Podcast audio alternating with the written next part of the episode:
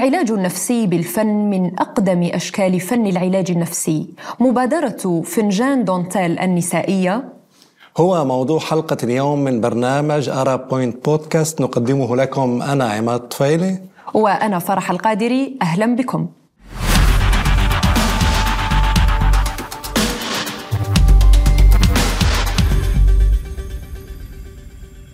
الفن جمال ونور يسطع في حياتنا فالموسيقى مثلا غذاء للروح فيها تاريخ وحياة حضارة وثقافات تصف حالنا وماضينا ورغباتنا وأحزاننا وأفراحنا. ولا سيما في أحزاننا وفي حالات الاكتئاب قد تكون بابا نحو التشافي من أي ضغط نفسي يصيبنا.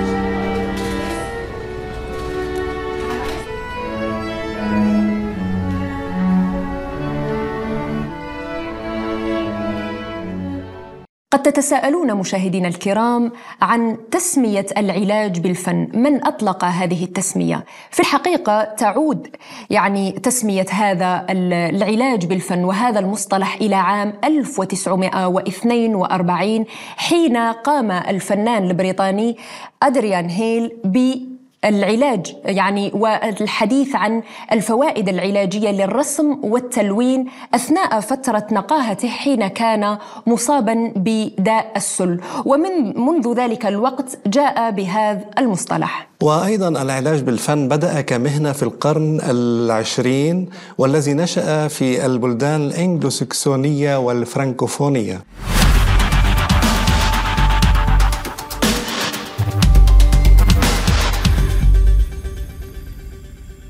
الضغوط النفسية والمجتمعية التي تعيشها العديد من النساء مهما اختلفت الأسباب لا سيما الضغوط التي تعيشها المرأة المتزوجة في الوطن العربي من تعنيف أسري أو زوجي. ومن هذا المبدأ تم إطلاق مبادرة نسائية مصرية للعلاج بالفن فهل فنجان دانتيل يستطيع إخراج المرأة العربية من الضغوط النفسية من زوبعة أحزانها التي تعانيها بصمت وهل يستطيع الفن أن يعالج ويشفي جروح وأحزان النساء في المجتمعات العربية؟ أحلى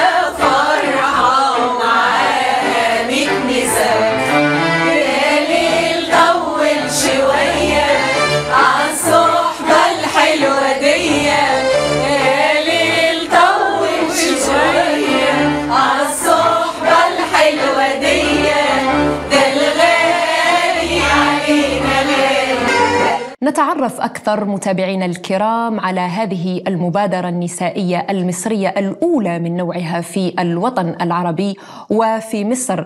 تحديدا مصر أم الدنيا. ستكون معنا في هذه الحلقة المبدعة والمتميزة الأستاذة أميرة مجاهد مؤسسة مبادرة فنجان دونتيل وأيضا صاحبة منصة القهوة البحرية الرقمية أول منصة مقهى ثقافي رقمي في الوطن العربي. أهلا بك سيدتي الكريمة وشكرا لك على تلبية الدعوة وتواجدك معنا اليوم. نتحدث قليلا عن فكرة مبادرة فنجان دونتيل.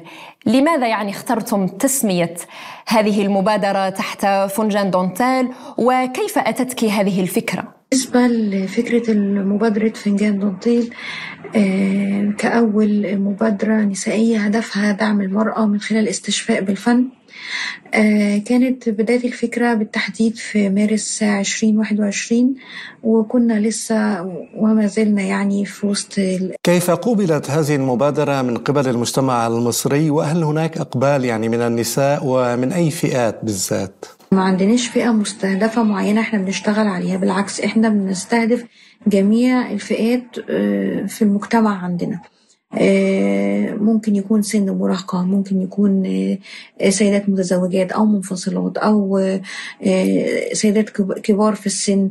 لأن أساسا الاستشفاء بالفن يعني مش محصور على فئة عمرية بعينها. يعني فبالتالي لا أنا مهتمة إن أنا أضم أكبر عدد من الفئات اللي تكون مختلفة ومهتمة كمان إن أنا أرصد إيه نتيجة جلسة الاستشفاء اللي إحنا بنعملها معاهم. يمكن من الحاجات الجميلة اللي يعني لما قريت عن بحر العلاج بالفن واكتشفت قد إيه إن هو ممكن يفيد في مشاكل وتحديات أمراض الشيخوخة صدمات الطفولة مشكلة الاكتئاب وهي آفة العصر اضطراب القلق واضطراب ما بعد الصدمة. كل دي حاجات نفسية بتمر بيها المرأة والعلاج بالفن أو الاستشفاء بالفن ليه دور كبير جدا في إن هو يعدي بيها بشكل آمن ويساعد المرأة بشكل فعال وإيجابي كمان أعراض المشاكل الطبية اللي بتحصل بعد بعض. بعد انتهاء العمليات في ساعات بيبقى فيه زي ريسك نفسي بيتعرض ليه المريض ممكن أسلوب العلاج بالفن يكون بيساهم في إن هو يعالج أو يساهم في العلاج العرضي اللي بيمر بيه المريض في التوقيت ده أو المريضة في التوقيت ده. الإدمان والضغط العصبي كل الحاجات دي لك أن تتخيلي دكتورة فرح إن الاستشفاء بالفن ليه دور كبير جدا في إن هو يساهم في علاج الأمراض اللي أنا اتكلمت عنها دي. طيب أستاذة أميرة بالنسبة لتأثير الفن على المجتمع دائما يقال انه هناك أغاني يعني تخرجك من الأحزان هناك مثلا جلسات علاجية تخرجك من الضغط النفسي الذي تعيشه. برأيك يعني كيف يمكن أن نبرز الدور الفعلي للفن في مجتمعنا لا سيما بالنسبة للجيل الجديد؟ بالنسبة لتأثير ثقافة المجتمع على ثقافة الفرد وطبعا بيكون تأثير كبير وعشان نقدر نغير المعتقدات والثقافات اللي ممكن تكون للأسف مش بت مش بتساعد البني آدم أكتر ما هي بتضره. فكرة إن إن أي شيء أو كل ما هو جديد نتعامل معاه إن هو عنصر ترفيهي. زي ما جينا اتكلمنا عن العلاج بالفن ده بيخلينا إن إحنا لازم نسعى إن إحنا نفهم الناس ونشتغل على ملف الوعي بشكل إيجابي ونحاول إن إحنا ننوع في أدواتنا ونجذب الجمهور بالشكل الصحيح. وللتوضيح برضو إن إن جلسة العلاج بالفن لازم بتكون تحت إشراف طبيب نفسي لأن هو بيبقى بيبقى بيتناول شقين شق يخص الطبيب النفسي اللي بيعالج وبيكون بيتعاون مع المعالج بالفن. يعني دايما وإحنا بنشتغل جلساتنا العلاج بالفن بنلجأ لمجموعة من المتخصصين من من الطبيبات. مثلا اتعاملنا مع دكتورة إيمان عبد الحميد وهي استشاري الطب النفسي وعلاج الإدمان. اتعاملنا مع دكتورة أماني رجب وهي معالج نفسي. فكل ده بيبقى تحت إشراف الأطباء المتخصصين. إحنا بنقوم بدورنا في جلسة ال session اللي هو العلاج بالفن وهما بيقولوا بيقوم بيقوموا بدورهم بالتوجيه في جزء خاص بالتشخيص وفي جزء خاص بالعلاج. لازم يتعاون الطرفين مع بعض عشان يكون المردود إيجابي. وعشان كده إحنا كمان عاملين لنا group على الواتساب. معانا كل المتطوعين الموجودين معانا من المدربين سواء من الطبيبات أو المحاضرين في ورش العلاج بالفن. موجودين معانا على جروب الواتساب. وممكن أي صديقة من أو وردة من وردات فنجان دانتيل زي ما بقول عليهم يقدروا يستعينوا بالمتخصصين في أي وقت. لو كانت المشكلة شخصية يبقى إحنا برضو نقدر نساعدهم ويتواصلوا معاهم بشكل مباشر ولأن المجموعة كلها آه ما شاء الله متطوعة. ففي روح جميلة جدا أعتقد إن إحنا وجدناها. وكون إن إحنا برضو حريصين إن إحنا نعرض كل اللي إحنا بنقدمه ده على ال social media وخلال ال live إن الناس تشاركنا. برضو ما حرمناش قطاع برضو عريض من حقه إن هو ينضم لينا. وإن كان مش موجود معانا على أرض الواقع ممكن يكون موجود معانا من خلال العالم الافتراضي أستاذة أميرة بالنسبة للدعم هل تلقيتم أي دعم من الدولة أو من قبل يعني منظمات اجتماعية أخرى؟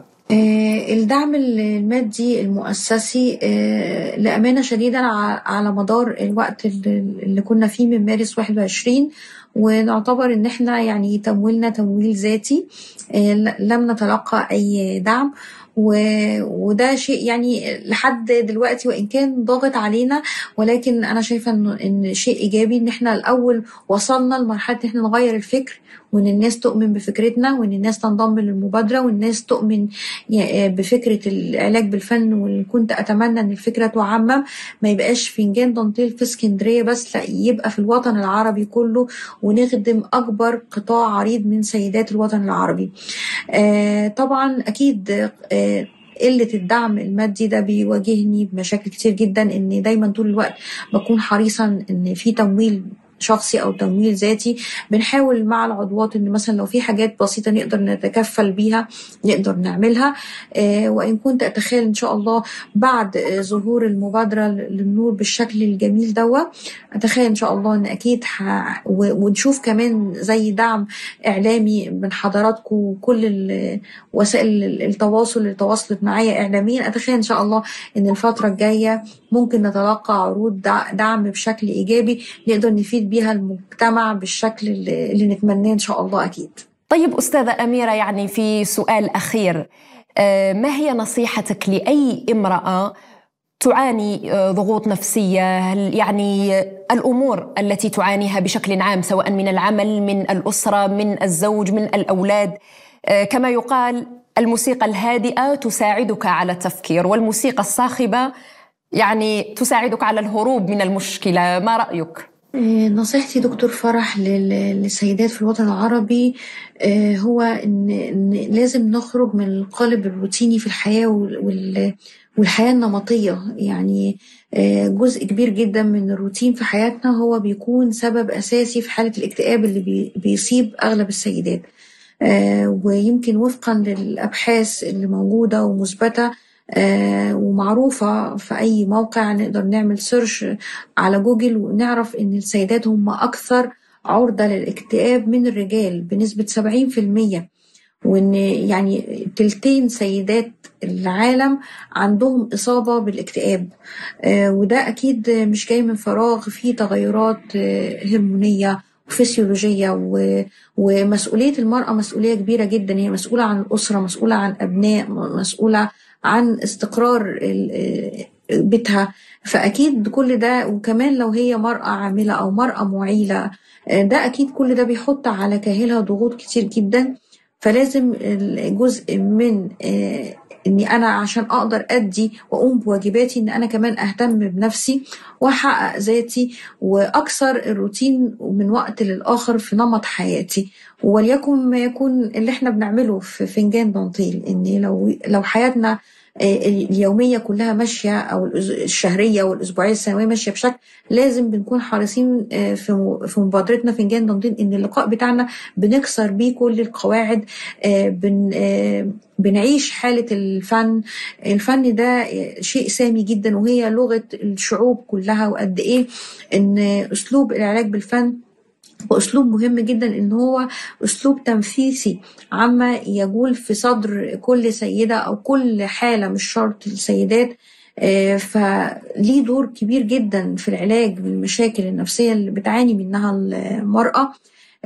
ويمكن يكون يطلع حاجات كتير جدا ممكن الطبيب النفسي ما يقدرش يطلعها. كتير مننا لما بنلجأ لطبيب نفسي بنبقى مش قادرين نعبر عن المشاكل اللي بتواجهنا أو بنتعامل باستحياء أو بنتخيل ان دي حاجات خاصة ما ينفعش إحنا نتكلم فيها.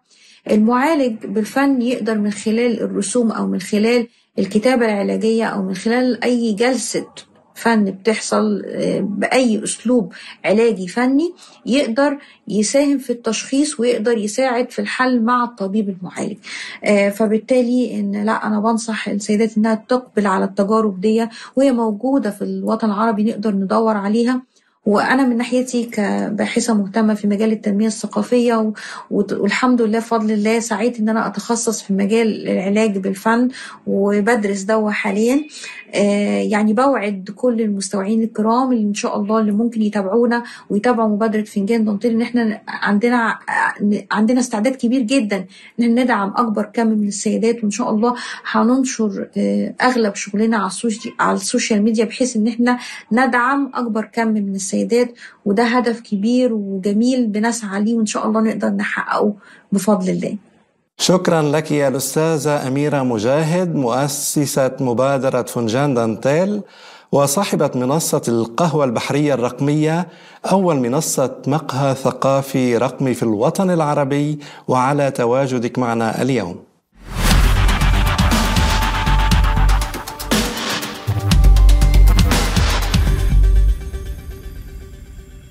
لطالما كانت الفنون والموسيقى والرسم أداة للتواصل بين الشعوب والثقافات.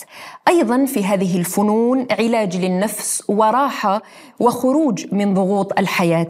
كما يقال تفصح الموسيقى عن تلك الأشياء التي لا نستطيع البوح بها ولا نقدر السكوت عنها أيضا.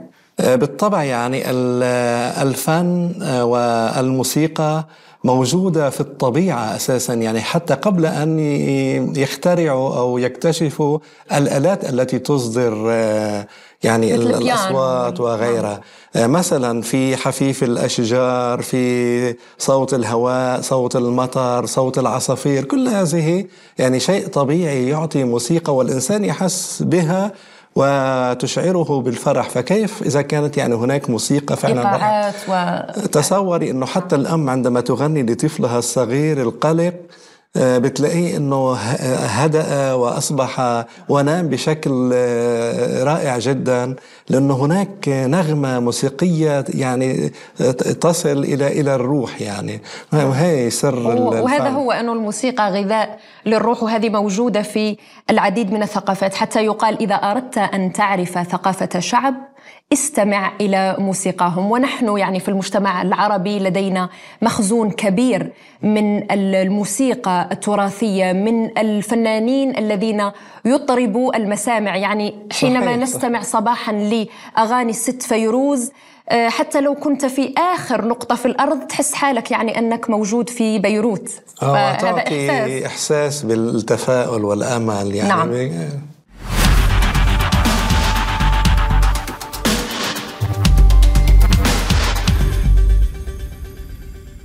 إلى هنا مشاهدينا متابعينا في كل مكان. نصل إلى نهاية حلقة اليوم من برنامج أرا بوينت بودكاست كنت أنا معكم عماد طفيلي. وأنا فرح القادري. لا تنسوا الاشتراك والمتابعة على صفحات مواقع التواصل الاجتماعي فيسبوك يوتيوب وبودكاست وشكرا لكم. إلى اللقاء.